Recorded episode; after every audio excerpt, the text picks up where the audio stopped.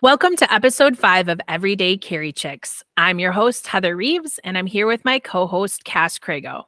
This podcast is a passion project of ours to tear down barriers to participation in the shooting sports, and we're glad you found us. Thank you for listening. Today's topic is all about celebrations on the range. Us ladies love to celebrate, but sometimes on the range, we forget to celebrate the wins or we are slow to actually give ourselves props and mark milestones. Therefore, we wanted to spend a little bit of time today talking about how great it is to celebrate. We all need to celebrate. Don't need we? it. We do. In our women's groups that we um, we facilitate, we spend a ton of time breaking the desire to constantly degrade ourselves on the range. We watch countless women shake their heads. And, and again, we're framing this through through the women's eyes. I'm not saying guys don't do it. I have chastised plenty of men for doing it as well. but our women that we work with regularly are kind of our our cornerstone for this whole thing. So as we say women, I hope that you can see yourself in this. I hope you can see somebody that you shoot with in this and take the time to think about how you are celebrating because you got to celebrate. If it's not fun, you're not going to go do it. Let's be real. You got to find the joy somewhere in life. And even when you fail, you need to find the joy in that. So I think, I think that starts with grace. How do you give yourself grace? Ooh, that's that's a deep dark subject here.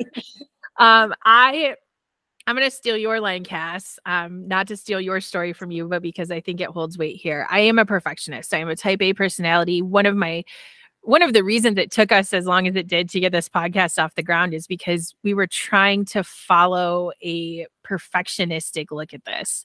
When in reality, we're hoping why you all tune in every week is so that you can hear kind of our brain as it is when we have these conversations. And that's why as- we have some awkward pauses. And I love that.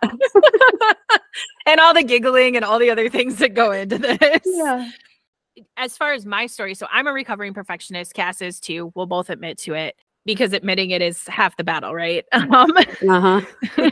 and I, I will fully admit, Brian Hill, you get a huge shout out here because your methodologies changed the way that I was processing that. Um, I realized through your tutelage that I was not giving myself any grace and every time I would step up on the line, I would feel like I had the weight of the world on my shoulders. Part of that had to do with up up to that point, I was typically the only female in a class. And the lens that I would view that through is that here I am, the only female. I must carry the weight of all women shooters everywhere through this class. And That's so true. it was a lot of pressure. It was a lot of pressure. And we put and, that on ourselves. Nobody, not a not a single person that I have ever encountered, whether instructor or um, student in a class, has looked at me and gone, "Well, I'm going to judge every female shooter I come across now because I've met you." So mm-hmm. it was mm-hmm. completely internal, and there was zero grace and zero. You know, I have apologized to more people for ruining their targets when we share them on a line than I can count. I don't do that anymore. I'm like, yep, I'm going to own that. Um, you know, but Brian does that in a really ingenious way because he asks that you think about it as a data point. So every shot that you take when you step up to the line is a data point on that target, is a data point for that drill. And data has no emotion attached to it because it's it's numbers, it's data, it's things you record and it's things that you use to make progress. And if we were already stellar at skills, why would we take the class? Exactly. Since then, I have made huge amounts of progress in my personal practice because all of the sudden I don't have to beat myself up over every missed shot. And instead, I go, hey, yeah, I saw what I did there. And I get to celebrate the fact that I know exactly why that shot went where it went. For me, the biggest, and I had shot perfect because let's face it, I'm still a perfectionist at heart. I had shot perfect up until about the third matchup. I think it was in the third matchup. And I missed my final shot. But instead of me standing there and beating myself up over that, I went, ooh, shank that one low. I saw it happen. Sights back on target, press the trigger the way that you know you need to. And I was able to still beat the person that I was going head to head with. A year prior to that moment, I would have never been able to do that. Like it would have just eaten me up that I missed that shot. It might be two years, I don't know, but it, whenever that break point happened where I realized that I cannot continue to emotionally beat myself up over this, and I made that switch, it allows me now to have some freedom and go, oh, I missed that one. Okay, I'll make it up on the next shot. Like here we are, you know, and and being able to identify why I missed a shot was was also huge. Um, and and not everybody listening to this is going to have that skill set yet where they can identify why they're missing but they can all every single last listener out there can give themselves more grace to stop shaking their head to stop feeling dejected to stop letting the mean girl that lives in the back of their brain beat them up and tell them how terrible they are um, because that is the exact opposite of what we want to be able to do in order to make progress i think my story i guess with the recovering perfectionist um, it's, it came a lot from you. Um, I know that you have been telling me for years to give yourself grace. It's just a data point. You've been telling me those things. And I remember one of my first experiences with like a sub-second draw, trying to obtain that elusive for me uh, sub-second draw. It was from outside the waistband, um, so strong side hip. Uh, I was in Colorado with John Correa. I, I had already shaved off, I think, almost two seconds from my draw, but I was still shaking my head at myself because I wanted that sub second. I wanted it so bad. And I was still really new to shooting um, in my eyes. Uh, I still had a lot more to learn. And I just remember I was shaking my head and he stopped and he stared at me and he's like, Tell that mean girl in your head to shut up. And I was like, Oh, what? And you know, he he went on to explain how that mean girl in the back of your head affects everything that you do. And he's like, give yourself grace. And I'm like, yeah, Heather's been telling me that for a while. Um, okay, okay, I've I've heard it from more than one person now. maybe I should start listening to her. and it helped, but even I I think I ended at like 1.06.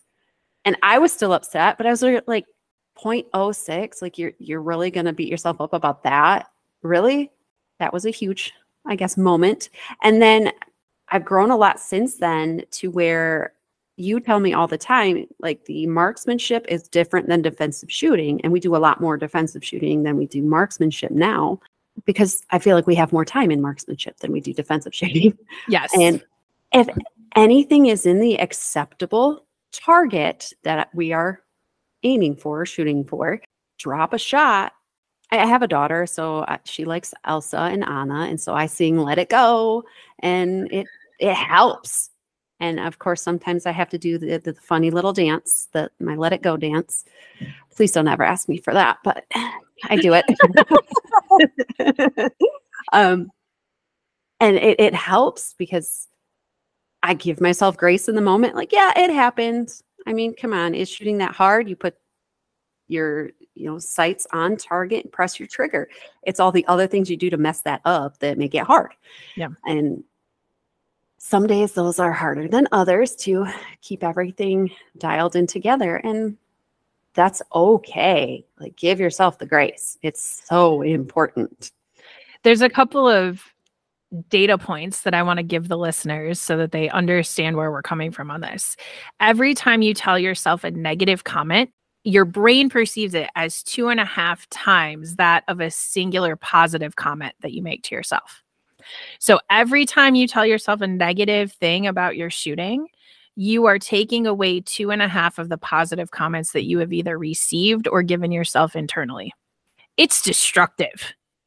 It is. It's that whole like you go one step forward and now you're three steps back. So by giving yourself grace, you're not saying that you're going to accept that you shank all of your shots low and left or that you're consistently missing high or you're consistently missing here or there. But we're going to find the wins, right? We're going to find a way to reframe it in such a way that we can use it as a stepping stone to make progress. If you've got a three inch size group, but it's slightly left, there's some consistency there. That's a win. And that's a win. Consistency is a win. and and it makes it a lot easier to then kind of go, oh, well, if I've got this nice group, now we just have to figure out how to move it. Mhm. And there's a lot of things that can go into that. I mean, I don't want to dive into that specifically, but you know, it can be it can actually be your gear at that point. Maybe your sights are not actually lined up properly. Um, I was shooting with a friend yesterday using a Glock 44. All the shots that this person was firing were to the right. And I'm like, this person does not shoot to the right. And I said, hand me the gun. And I shot, and it was to the right in the middle of their group. And I was like, okay, we've just established that this is definitely a sight issue on the gun. This is not you or I. Mhm. You know, so it can be gear. It could also expose that you're not engaging your support hand. It could also expose that you're pushing the gun one way or the other as you're firing. Like, if there's consistency about the issue, use it as a stepping stone to move ahead. The problem you and I run into when working with shooters is that if there's no consistency of where they're missing, then the target just looks like it was shot by a shotgun from 50 yards away. And Mhm. and it makes it a lot harder to diagnose. So I Mhm. would much rather work with someone who is consistently gripping the gun, pressing the trigger in the same way, and missing in the same location because it's easier to shoot. Or, uh, Mhm. sorry, it's easier to diagnose and fix. But Yeah. In any of those cases, whether you're consistently missing or you're or you're all over the place, you have to give yourself grace because if you're all over the place and it's your first 100 to 200 shots, those are the first shots you fired with a gun and you're making an explosion go off in front of your face on purpose and that's kind of scary And you showed up to do it, so that is a win. yeah and you We didn't give up celebrate that. so Right. celebrate it Yeah. So we have to reframe it in the context with which that person is viewing those events through. Now if if you or i show up and we're just all over the place you best bet that one of us is going to pull the other one aside and be like where is your head today? Hmm you know? But for newer shooters who are out there take the wins. Take the wins and, and tell the mean girl to shut up and get out of the way because otherwise you're you're doing that whole like two and a half times you're knocking yourself down and you know if we're if we're viewing it as a stair step if we're walking up a set of stairs it's going to get really discouraging really fast if for every step you go forward you have to take three steps back because that's spinning those wheels and we're never going to make it to the top. But if you can find the wins and you can honestly, one of the wins for both of us we've already shared is that we shut the mean girl up. Mhm. You can find non shooting wins while you're shooting. Oh, absolutely. Think, you know, like give yourself grace, reframe it. Cass, you have a really good story about reframing things. Yeah. um, I was in a class, um, and our like final test was uh, a 10 by 10 by 10. So it was 10 shots from 10 yards in 10 seconds on a B8. Heather, what's the dimensions of that? Do you remember? Um, the B8s we were shooting that day, I believe the black circle, and somebody on the internet's going to correct me, and that's fine. I believe the black circle is like three to three and a half inches, and the whole thing is probably close to six, Okay, That sounds about right. maybe a Um, little bit bigger. Yeah. So we had been practicing uh, getting shots off consistently and accurately in a timely manner. And I was fighting myself to stay consistent throughout the whole, like, I'm going to call it practice time. And we were doing different ways to go a little bit faster. We were working with cadence, establishing, um, you know, sight picture, sight alignment faster um, and holding that and I, I was struggling. I mean, it was also hot and windy, and you know all the other things. Um, so I was kind of coming to it as well. We'll just see how this goes, and I started to, I guess, reframe it as this is my first time doing this. Let's just see how it goes. I started to give myself the grace of, hey, it's hot, it's windy. I'm still showing up. I'm still doing a thing. And I'm going to just listen and do my thing. And so I kind of reframed it as like all the other stuff doesn't matter anymore. It only matters what I'm going to do now. And I'm going to do it the way I want to do it. So I stepped up to the line. And when the buzzer went off, I just did the thing. I technically failed because I only got off nine shots in the 10 seconds, but I ended up with um, a, a, 90. Um, so each each shot is worth 10 points. So I got all of them in the 10 ring, and the center of the 10 ring has an X. So it was like a 97X, which was damn good for for me. So and I'll I'll add in there before she geeks out on this. So that that center circle is an inch. That one with the X in it is an inch. The whole 10 ring is two inches. So all of her shots were inside that two inch circle from 10 yards. And inside the X, she had seven of those. So when she says 97X, she's saying overall the score is 90. And she had seven of those shots in that one inch X ring in 10 seconds. Yeah. Which I amazed myself on that. And then, so, oh, I also was using a gun I had only used for two months, and I had only been using a red dot for two months. So this was all just like new things, but I didn't realize that till afterwards that, oh, I forgot to give myself grace for all of that. uh, but it so how it worked is the instructor just, the first person on the line timed them moved to the next, timed them, moved to the next, timed them. And it was either a pass or a fail. And then at the end, we went and looked at our target, and the instructor was scoring the target. So I also had another, I guess, win. I don't want to call it a reframing, but it, it, was a success to me because he came up to my target and he was counting it and he's like, uh, that's a, you know, a win. And I was like, well, actually I only got off nine shots. So it was also an integrity win for me. Like that put me, that knocked me out of what I'll call first place in the class. So I would have got the little range Pokemon or whatever. I'm I can't remember if he even gave one out, but it was an integrity win for me too because I said no, I did not pass. I only got off nine shots, and he just kind of shook his head and you know moved on.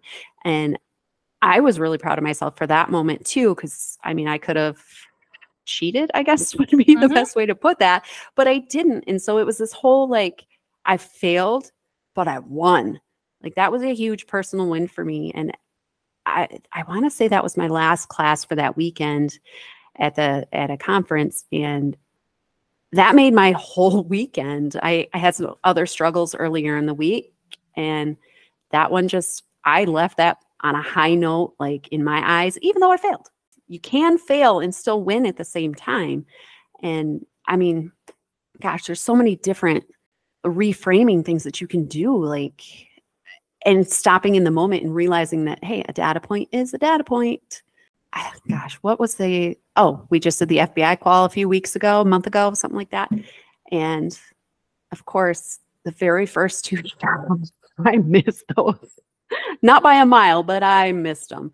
And I didn't shut down mentally like I normally did. I used to let that mean girl in my head just run right over me. And I mean, Heather, you've seen it. We've tried that that qualification how many times and I shut down as soon as I miss a shot. Do hold myself to a higher standard because anything within the acceptable target was still a a great shot and a win. I wanted everything in the center circle of the target. And I had two outside, even though it said they could be outside, they just had to be within the milk bottle. I hold myself to a higher standard and I missed those and I would have shut down. But that day, I heard you say in the back of my head, data point, let it go. And we moved on and we crushed it. I say we, I did shot, but Heather, you were there and you were coaching me through it. So you held my hand even though you didn't know it. But we need that. We need that coach that we hear in the back of our mind that can hopefully become the stronger voice.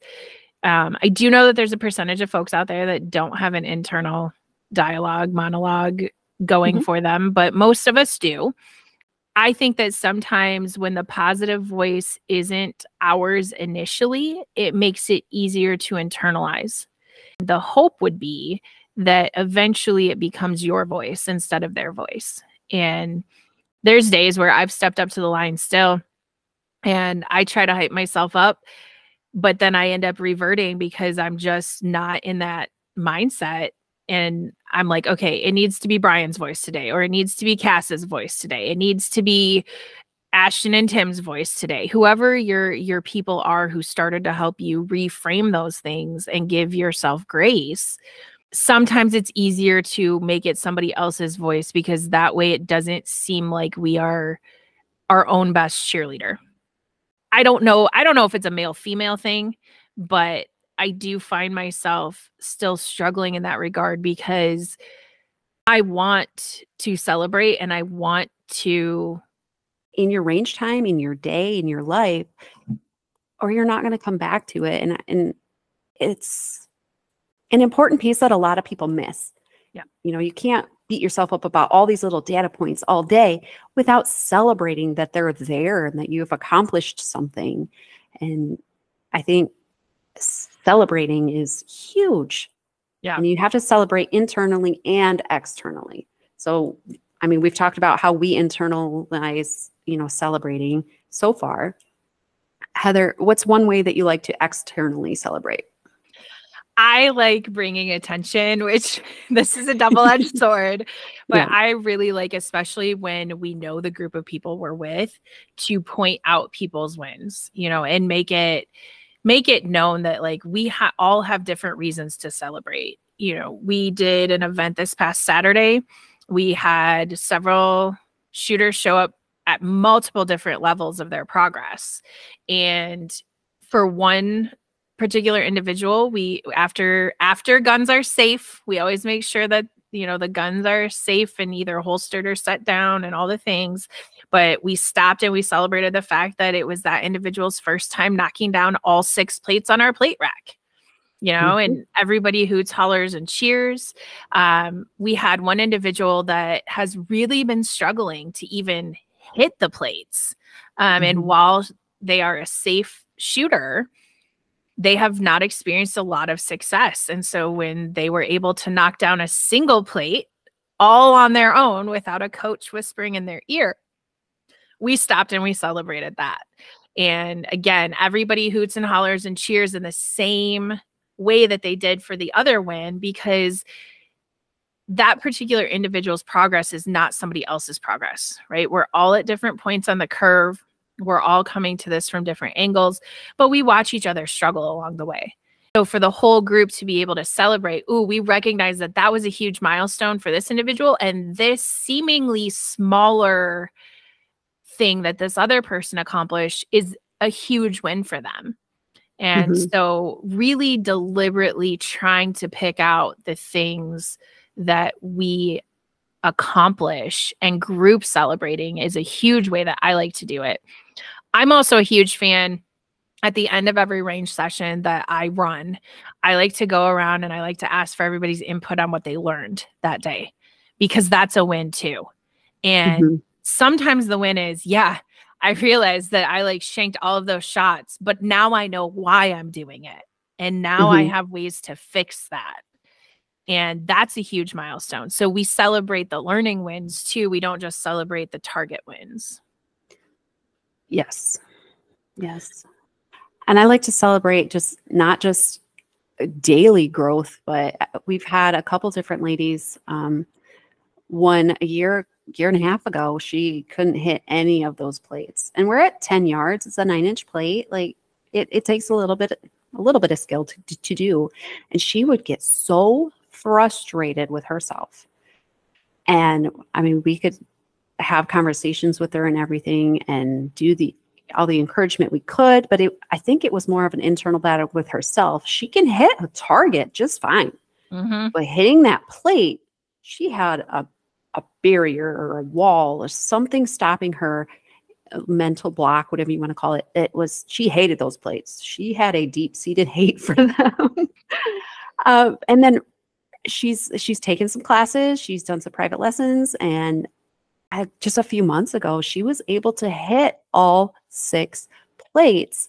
And the look on her face, oh my goodness, it was pure joy. I was so proud of her. we all, I think we all you know, once the guns were safe and she turned around and we saw her face, we all just started screaming and cheering and we were so happy for her. Yeah. And that's a win, I think, from an instructor level as well. Like all the pieces came together for our, you know, our student and we get to all celebrate this now because I'm so glad we were all present for that. Yes, yes. And uh, celebrating other people's wins is amazing.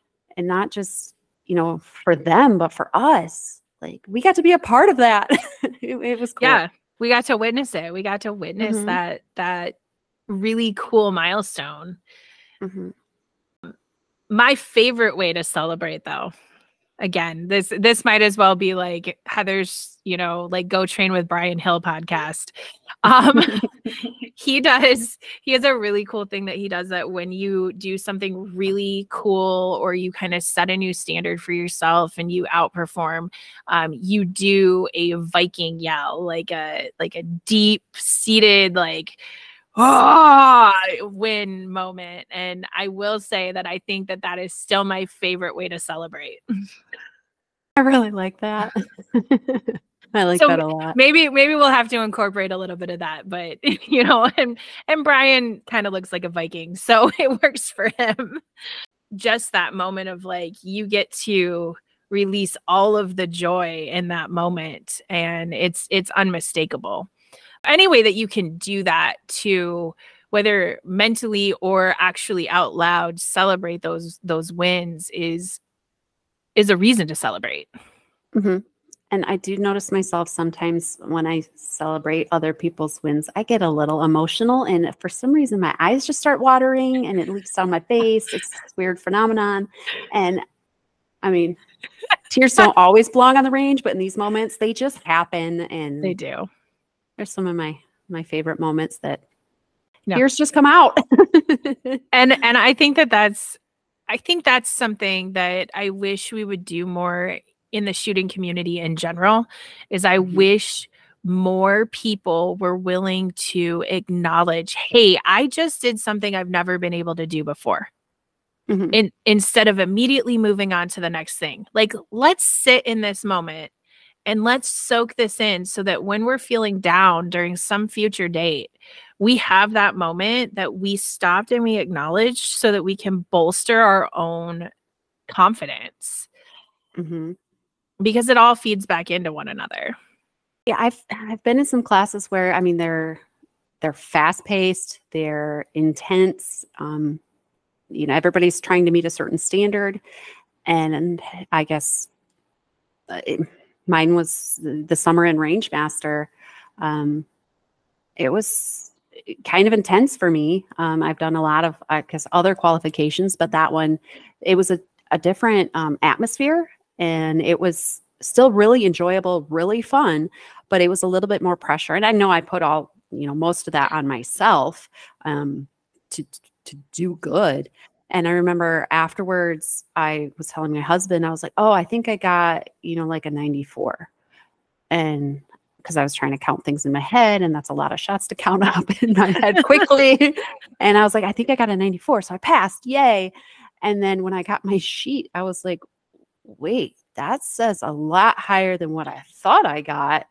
And I had that celebration moment that, oh my gosh, I did that well. Like I didn't know that's what happened. And of course, you know, the the water comes out of the eyes for some reason. Um it just happens. I can't help we, it. We got, we got to normalize that. yes. Yes. And I was just so proud of myself. And then after, I guess we, there was a few different, um, of not only my friends, but my colleagues in the class. And we all got to celebrate that together afterwards. And like we all passed, we all did great. And it was like, so I internalized my celebration to myself. And then once everything, you know, settled down and everybody else was done with their testing, we all got to celebrate together. Oh, what a good feeling. Yeah. And you have to find those moments throughout any journey. I mean, sometimes it's just, I picked up that firearm safely Yep. That's a win. We're going to celebrate that. Like I pointed it at the target and held it there and pressed the trigger two times. That is a win. Like anywhere you're at in your journey, like find those little moments, celebrate them, and share them. Yes. Please share them. Yes. Any win is worth celebrating. So, one of the challenges that I wanted to issue today for the listeners is I want you to think back to your last range session. And if if you've done one and if not, I'll give you I'll give you some homework too. But think back to your last range session and I want you to think about whether or not you you gave yourself props for something that you did. Or did you spend the whole session beating yourself up over the shots that you missed?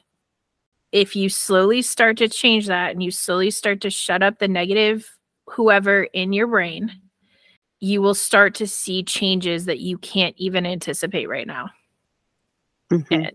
If you haven't shot yet and you're listening to this because you're entertaining the idea of going shooting, I want you to give some consideration to what would a milestone be for you? Would it be signing up for a class where you just learn safety? You know, we do at Wolverine Defense Academy, we do our beginner handgun class, and it's pretty much everything but the bang, is mm-hmm. kind of how I bill it. Um, thank you, Steve, for that. Um, maybe it's signing up for class, like literally just signing up. Like maybe that's the win here. And then mm-hmm. the next milestone is you showed up. Because those first few steps, regardless of how you perform, quote unquote, showing up is the hard part. And I think Cass and I would both argue that even at higher levels, showing up is the hard part. Um, showing up physically and mentally. Yes. Yeah. You know, like and and I know that I know that sometimes when I share these stories with newer shooters, they don't always resonate. So I will compare and contrast. But I do want to share my story about CatCon again, just a little bit, because when I showed up at that event, I had no intention on shooting the match at all. Because in my head, I was telling myself the story. I'm going to borrow Cass's thing here. I was telling myself the story that I would not place well, so I shouldn't even try. And I am very grateful that I had a couple of friends, shout out to the Adams, um, Adam Boyce and Adam Bryant, because they literally looked at me and they were like, um, no, you're stupid. Go shoot it. And we have that kind of friendship where that's acceptable. you know, but they speak my language in that way. Mm-hmm. And they were like, you just need to go do it because you are a comp, you know, like the whole I am an accurate, consistent, disciplined, and efficient shooter who gets results through practice. They were spitting my own words back to me. and they were like, I think the linchpin piece, and I don't remember which one of them said it, and it may have even been Ashley, but one of them looked at me and was like, Would you ever accept that from one of your students? Mm-hmm. And I had this moment where I just like stared probably for a solid five seconds. And I was like, Lots of expletives. You're right. like, yep.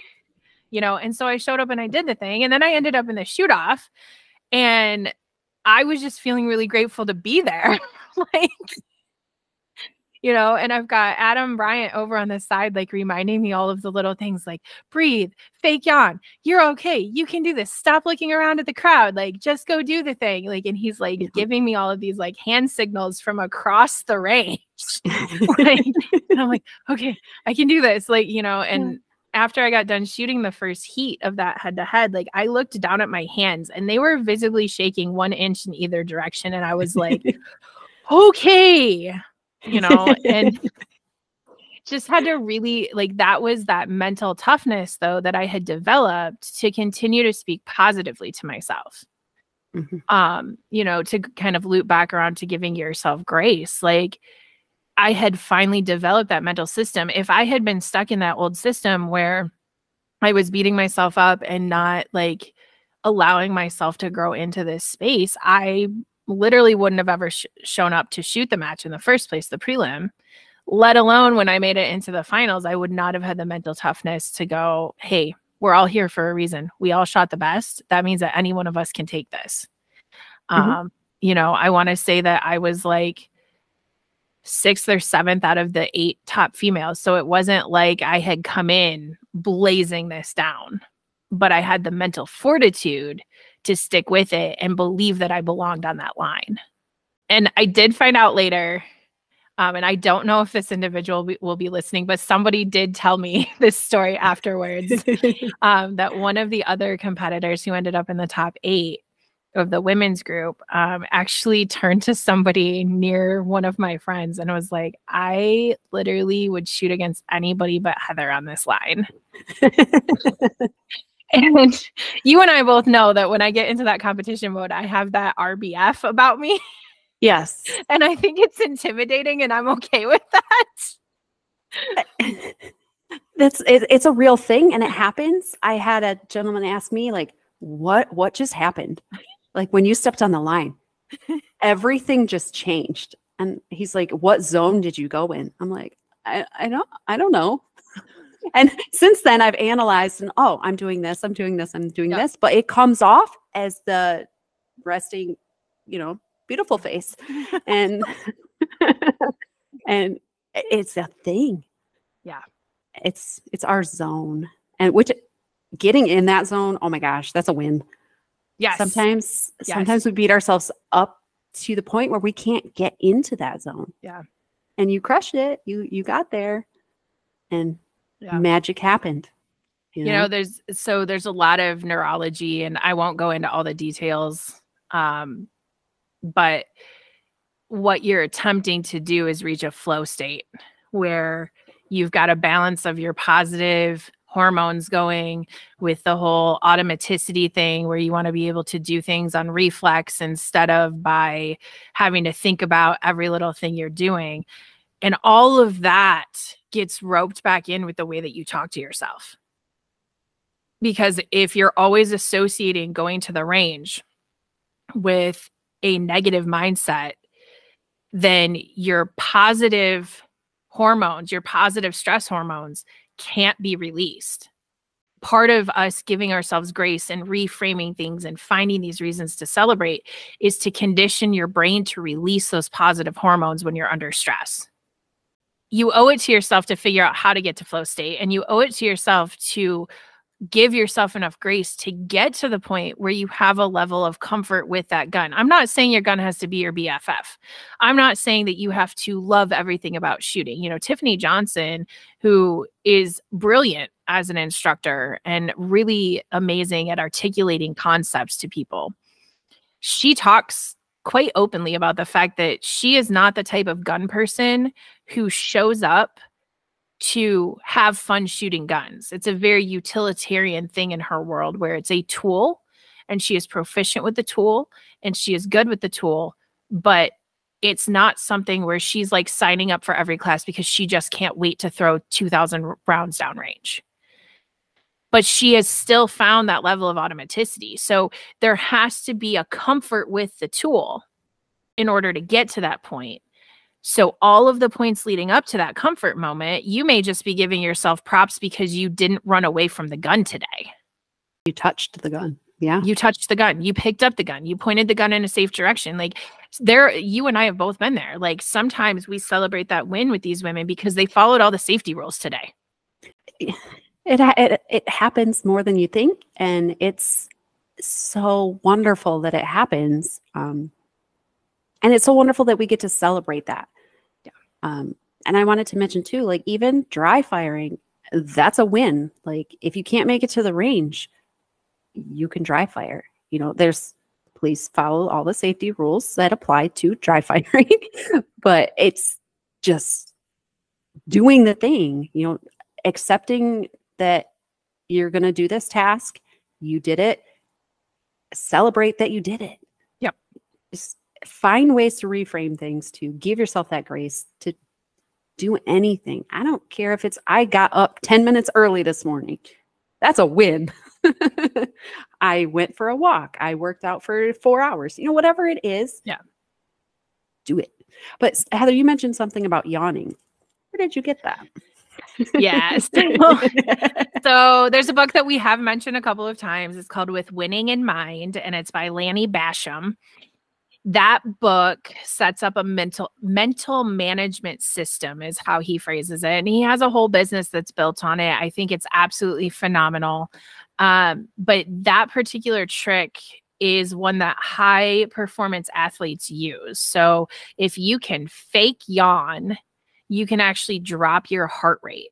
Um, not dangerously so, but one, one of the Adams that I mentioned, Adam Boyce, um, he's a pretty high performance dude. And he has a resting heart rate usually around 60 beats per minute, which for most of us is ridiculously low, but for him, that's where he is. And when we were getting ready to shoot for the first time ever together, he showed me his Fitbit and his heart rate was around 120 beats per minute. So this dude is like well outside of where he normally is. And he's like, I can just feel my heart beating out of my chest. He goes, Watch this. And because we had been reading the book as part of this course we were going through, and he yawned three or four times, I think, within probably a minute.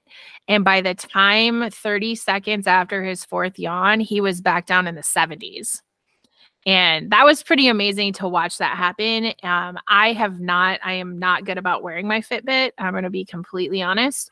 um, so I don't have data like that, but I can tell you that it has, it has become part of my routine. And Cass has watched this before, where it'll be time for me to perform a drill I'll step up to the line.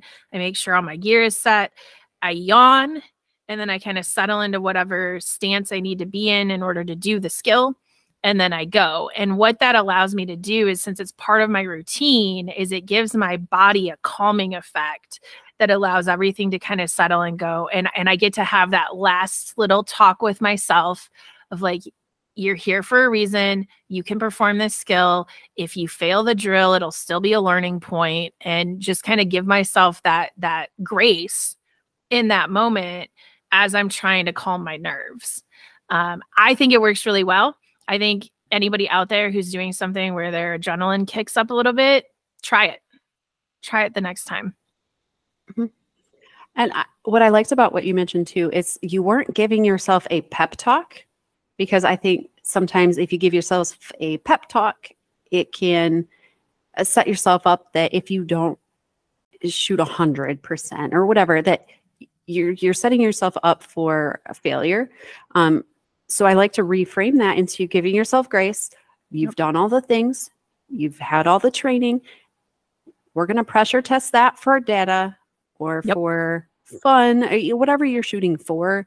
Maybe not set yourself up for perfection. Yeah. When, I mean, I'm a human, you're a human, Heather. We're not perfect. Nope. I don't think anybody is perfect. Um, sometimes we can compare ourselves to others and be like, they are perfect. Like the the gal that you wanted to shoot against anybody but you. Yeah. In her eyes, you may have been that perfect shooter in her eyes. But like you mentioned, you dropped a shot. Yeah. So are you still perfect? No, because we're humans and we're going to give ourselves that grace to you know view things differently, to reframe them and be accepting and positive about things. So. I think the danger in this conversation mm-hmm. is that we have made it sound like we can celebrate anything for any reason, which is true. But mm-hmm. I you know, we gave the example of like the lady that we celebrated because she hit the singular plate. Mm-hmm. That celebration, if it were you or I, and we had that same con- that same celebration moment, hey, I hit a plate. It's not going to ring true to us because we know that that is well within the scope of our skill set at this point. So I don't expect if you are an accomplished shooter that's listening to this, I would not expect you to go to the range and have the thing that you celebrate at the end of the range time be that you followed the safety rules. Right. Because yeah. that is that is just low-hanging fruit that because it's within your skill set, well-established skill set, then you're just like fooling yourself into believing that you did this really cool thing when it's already an established skill. So we have to make sure that the celebrations that we're choosing are appropriate things to celebrate for whatever skill set you're working on. Yeah, we're celebrating growth. Yeah. Yeah. You know, it and again, so the comparison and contrast there is you mm-hmm. and I show up, we're not going to pat each other on the back because we we didn't keep our finger on the trigger at an inappropriate time. But if we get a new shooter who shows up, we may very well make a big deal out of the fact that we didn't have to remind them one time to keep their finger off the trigger. Mhm. Because maybe that wasn't a skill set that we saw them have the last time we were shooting together. Yeah. The things you pick have to be appropriate for the skill set that you're working on. Yeah. And I just I just felt the need to clarify that because I think that it would be really easy to like every time you show up to the range, sweet. You know, yeah, my draw time is at the same time that it was last time, but I followed all the safety rules. Well, you better be able to follow the safety rules if you're coming out of a holster. Yeah. You know, and and you're shooting on the clock for holster times. Like you Mhm. better be able to follow the safety rules. So don't make it a false celebration Mhm. just to have something to celebrate. Yeah. And, uh, you know, thinking back, I, y- I mean, you mentioned coming out of the holster safely. Oh, We've gotten, we've gotten, we've gotten to experience um, ladies uh, like um, we went to a conference in Colorado and one of our ladies had never shot from a holster. She took a few holster classes, came out, and she could finally draw from a holster safely. But it was, you know, the celebrating not only, yay, you can do that now, and now let's move on, but it was this huge accomplishment for her to learn all of the skills that go into that. It's not just pull it out, point it in a safe direction. There's, let's not point it at our body. Let's keep Yeah. our fingers where they belong. It's meeting in, you know, meeting your hands together at an appropriate location, clearing garments. Like there's all the things that go into it that come together and it's a magic. It's a magically beautiful thing. um, and so now she's moved on to obviously higher skills than just Yep. you know drawing now. Um, you're right. You know, let's let's not celebrate. Yeah, just the safety. But I, I think that goes back to you know you got to challenge yourself in some way each time. You know, what skill are you working on at the range? Did you accomplish that? Did you at least make progress towards accomplishing it? Yep. Um, so always build upon those skills. Like, you know, the lady that shows up to the range, I picked up the gun safely and pointed it in the safe direction. Great. We're going to do that a few times and then we're going to celebrate our next win is aligning our sights. And maybe we add in pressing the trigger. So each time, just add a little bit higher of a skill and celebrate your journey and just being there. I like all of that. So I agree with you 100%. Is there anything in regards to celebrating that we have not talked about that you wanted to talk about? Maybe being open to celebrating with people that aren't at the range with you. Celebrate with your family, your friends, um, even if they don't understand what you just did. You know, you don't have to go into all the detail. Just, hey, I experienced something really cool today and I need to share this. If you do share the details, great. If you don't, just make sure you're celebrating outside of the range, dry fire, inside the range, you know, celebrate anywhere you can. Some days just waking up in the morning is a celebration, but I mean, depending on your situation. And you got to be happy. Find something to celebrate. my my Appropriate level, like you were yeah.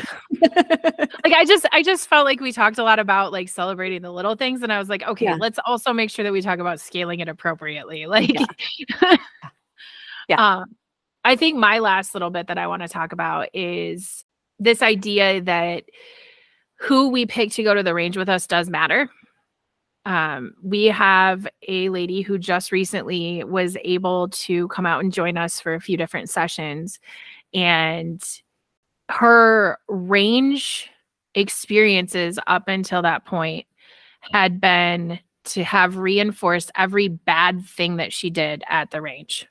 Um, the individual that she goes to the range with the most has this idea that the best way to get her to get better is to pull the target in after she shoots however many rounds and then circle all of the misses in Sharpie and have her do it. And then I'm not saying dismiss the other ones, but let's draw attention to the ones that went well Mhm.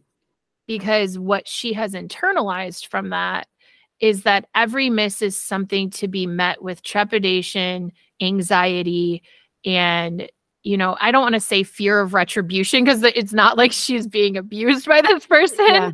but a little bit of just I a lot of anxiety because now there's going to be this whole conversation about these two missed shots instead of us celebrating the you know eight that went where they were supposed to mm-hmm. and uh, if it's the person i'm thinking of it's the what did you do wrong yep well i'm still learning i, I might not know what i just yep. did wrong so yep.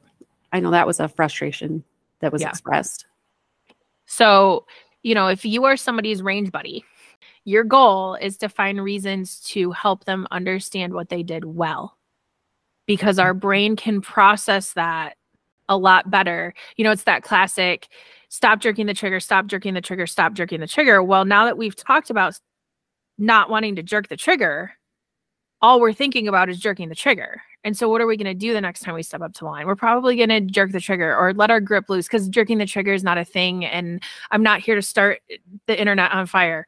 Okay. So, I understand it's a grip issue, not a trigger issue. Thank you, Chuck Haggard. Um, but, but oftentimes we tell somebody something in the negative, which doesn't allow them to internalize the positive. So mm-hmm. if we want to fix a grip issue, because what it is manifesting as is jerking the trigger, quote unquote, or anticipating recoil, most people, when they do those things, it is that they are adjusting their grip as they're pressing the trigger. So the way that I handle this is to tell the person, I want you to grip the gun right now. Now, I don't want you to move your hands. I want you to maintain that level of grip as you ease your finger to the rear. Because now we're thinking about the things that we need to do. You know, it, it's the classic if I tell you don't think about the pink elephant in the room, what are you going to think about? The pink elephant in the room. and now you're not going to be able to think about anything else than if, if there was a pink elephant sitting in the room next to you right now. Like that's what's going to be going through your head.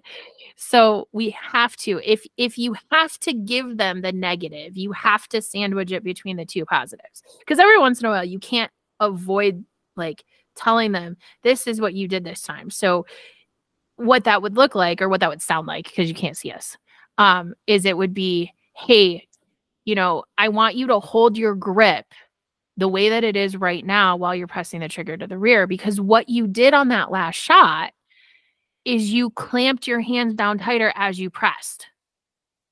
So again, what we want to do is we want to hold the gun with exactly as much pressure as we want it to have and we're going to move our finger.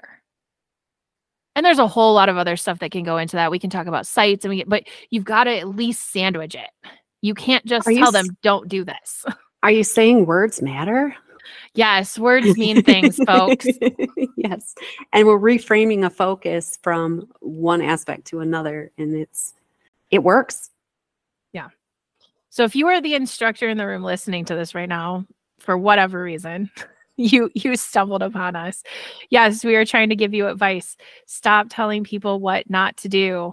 Tell them what you want them to do because you will have a lot more success in helping them out than if you just tell them to stop doing something.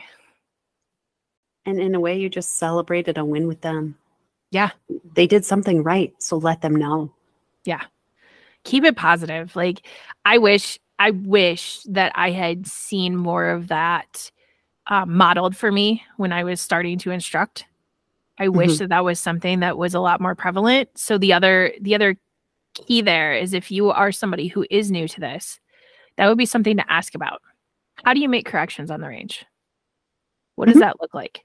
You know, and if you get into a class and you didn't ask that question, or you have in the past shied away from taking classes because that is your only experience, then I would highly encourage you to seek out an instructor that's going to handle it from a positive perspective you know that's that's one of the first things i tell i tell individuals when they say that they want to work with me is i'm like okay but we're not going to shake our heads and we're not going to beat ourselves up mm-hmm. you know we're going to and and when ladies talk to me or you i know that that's a huge thing that we tell them is like hey we're a supportive environment we're going to celebrate your wins with you and we're going to make sure you you start to make progress in the areas that you want to make progress in mm-hmm. um, and not from a slap the hands to get them out of the cookie jar type situation, but we're going to provide that positive reinforcement. Ooh, you held your grip really well that time. We just got to work on keeping your sights aligned. Mm-hmm. And I, I know of a couple different examples of ladies that come to us because we offer that environment that they weren't finding elsewhere. I mean, I know we have one lady that drives over an hour for the environment and she's pointed out our level of safety that we expect and that you know we hold to. Um, so it's it's out there. Sometimes you might have to try travel you know to find it but yeah. it does exist.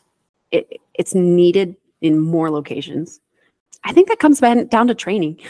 You know some people or some other instructors need the extra training for a positive environment. They weren't trained in a positive environment so they will just perpetuate the authoritative you know sometimes demeaning environment. Like what did you do wrong? Well i don't know. I'm just learning. I'm going to call it it's sad.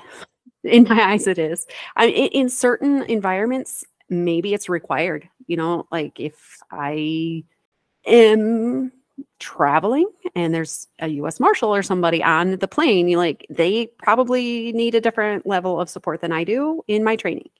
Um, because we have different goals in mind. Yep. Um, purpose, right? It all goes back to purpose and mindset yeah. and mission. Yeah. Yes. Yes. I love how you tied that in. Yes. um, and for concealed carriers, I'm not talking law enforcement, military, um, you know, different levels of professional snipers, you know, all of that. That's not what I'm talking about. But our, our beginning level shooters and concealed carriers, we're more apt to train in a positive environment than we are something rigid and demeaning. And uh, the word that comes to mind is put down. But yep. cold pricklies, words. cold pricklies instead of warm fuzzies. Yes, yes. Um, I mean, I think we have both experienced that environment, and it. I mean, we we talked about it um, when we talked about the uh, Dunning Kruger that when our confidence is hit like that, it's it creates more of an environment like the it makes that mean girl in the back of our head just start yelling again, and it's not helpful, and it yeah. it can be detrimental to some people. Um, you were talking about your uh, mental fitness and toughness earlier, and I'm not looking to punch holes in that. And I don't agree with punching holes in someone's, you know, confidence um, in certain ways. Yeah. I think, you know, and and this runs the risk of us talking a little bit more to the instructors mm-hmm. that are listening.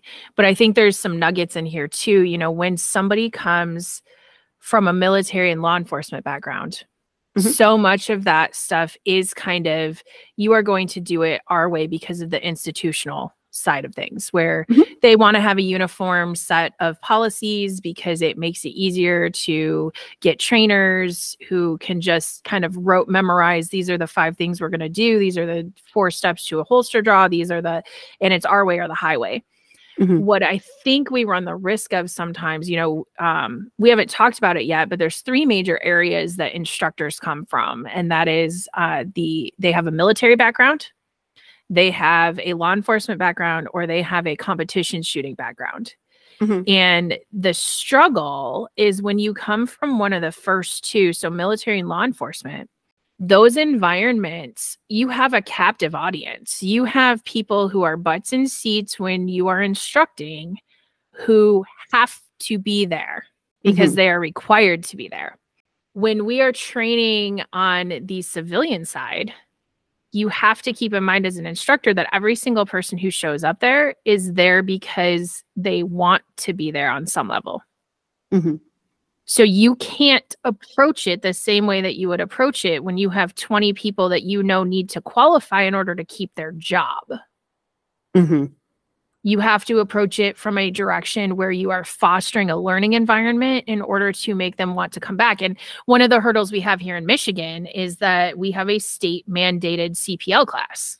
So a concealed pistol licensing class. So if you want to carry concealed in Michigan, you got to go and you got to be there for eight hours in order to do it legally I am well aware that there are instructors in some places in the state that do not do that. But I'm telling you right now, if you want to do it the legal way, it's mm-hmm. a minimum eight hour class. It kind of walks that line, right? Like you have to be there for eight hours. So I know that you're going to have to be here for eight hours because if you want your certificate from me at the end of the day, you're going to sit here and listen to what I have to say. So if you're from that military and law enforcement background, it's really tempting to approach it from that same direction. Mm-hmm. And if all you're doing is one and done classes where your whole goal as an instructor in that role is to have 10 to 20 new people coming through that class every week and you're not worried about return clients and you're not worried about fostering a learning environment, then you can handle it that way. But you and I both know and and I we both teach these classes that that is not our end goal our end goal is to foster an environment where you get a little bit here and you grow some skills and you get yourself over that hump of the Dunning-Kruger effect from the peak of Mount Stupid to the to the valley of despair and we want you to end up on the slope of sustainability. Well, you can only accomplish so much in 8 hours in that regard. Mm-hmm. So we want you to continue training. We want you to come back and take more classes with us. We want you to come hang out if you're a woman at our female stuff. We want you to pick up some of the guest instructors that were that we have come in. We want you to do all of those things. And so the way that we approach instruction is vastly different than the individual whose only bread and butter is to offer a concealed pistol license class where they get new people every single week and they don't really care about the end result. Mm-hmm and and this is going to be really blunt and i'm probably going to offend some people. I guess i'm getting in the habit of doing this. But if that is you as an instructor if your whole goal is one and done with these folks i want you to think about the impact that you're having on them. Mm-hmm. and how you're actually stunting their progress to a certain extent. Um, the other side of that if you are a student i would encourage you to take a class at a place that not only offers a CPL class, but they offer other classes besides that, because that is cueing you in. Now, there's some other specifics that go into that about like instructors staying in their lane and actually having credentials that and backgrounds that back up them teaching those classes. Don't get me wrong, there's some other things that we have to explore with that. But to me, it's a red flag if all that instructor is offering is a one and done because that I again, I hate to say it and be blunt like this, but that tells you that all they are after is your money to have your butt in that seat for 8 hours, 8 to 9 hours, and then they're going to tell you goodbye and good luck. From now, there's going to be exceptions before I completely light the internet on fire here. There are going to be exceptions to this in all arenas. We have done that for a really long time, right? Like we kind of honed our craft on the CPL side of things in these licensure classes, but then we started to see other needs and we started to try to fill some of those gaps.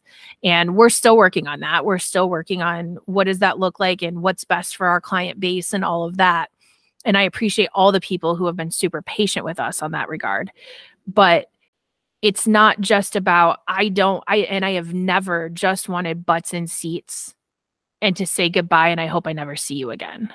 But there are some instructors out there that only offer CPL classes or only offer the licensure class for your state that that's literally all they're doing because they just need to make the money.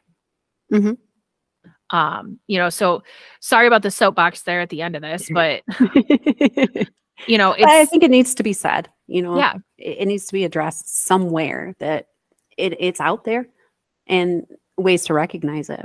Yeah, I don't know how much that has to do with mindset. I guess it has to do with the mindset of the instructor, yeah. and it and it could run contrary to what you're looking for as a student. Um, mm-hmm. and it's something to be aware of. Yeah. So, anything else you want to talk about? Uh, well, I wanted to ask you, uh, what did you celebrate most this week? Ooh, I celebrated the fact that I have had a block for quite a few months now about doing social media posts because I have mm-hmm. wanted them to be perfect. And I finally told myself that I can't be perfect about it anymore and got a bunch of posts made with some actually really cool graphics. Yeah. Um, like and them. and I got I I got those all lined up and plugged into our social media posting app and stuff. So I've been I've been pretty hardcore celebrating that. What have you been celebrating? I was like, I'm just gonna throw mine out here. Um, so I guess two. Um, so I started my uh, active self protection instructor cohort um, yesterday. So that was Woo-hoo! a big step for me. And it's, I'm going to do a ton of growing in this because the stuff that we're learning is fantastic. It's, um, it's intense and it's, I'm already finding a lot of value in it. So that's, that's cool. That's Um, awesome. I'm, my, my win that I was originally going to talk about before I plugged that one um, was I have been developing some bad habits, and I finally recognized what one of them was um, with uh, target transitions and relaxing my grip in between each target. And at first, I was just getting frustrated like, why am I missing this all of a sudden? Like, I used to be able to do this great. And I was like, oh, I'm doing a thing. Where did I pick up this thing? And it was, I celebrated that I, I found what I was doing wrong and it was on my own. Nobody had to tell me what to what I was doing wrong. Yay! So uh, yeah, self diagnostics um, was big because I was watching my um, my red dot. I was like, why did I just drop? Why why did I move? How did I move that? How did I move my sight? And then the next couple, I'm like, oh, where did my grip go? And it was it was really cool for me just to. So I celebrated that. I celebrated relaxing my grip, which is not what you want to do, but it's what what happened, and finding that. So that was cool.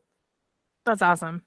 Yeah. I wish I had a shooting win to share, but I I guess my win this week in the shooting world is yesterday I actually got to shoot a few rounds literally just for fun. Like I was literally just like I'm going to hit this target as fast as I can and just had some fun with it, which I don't get to do a whole lot of, so it kind of reminded me why I like doing it. So that's a win. And next week we'll celebrate that you uh, found more time to do that. yes, yes.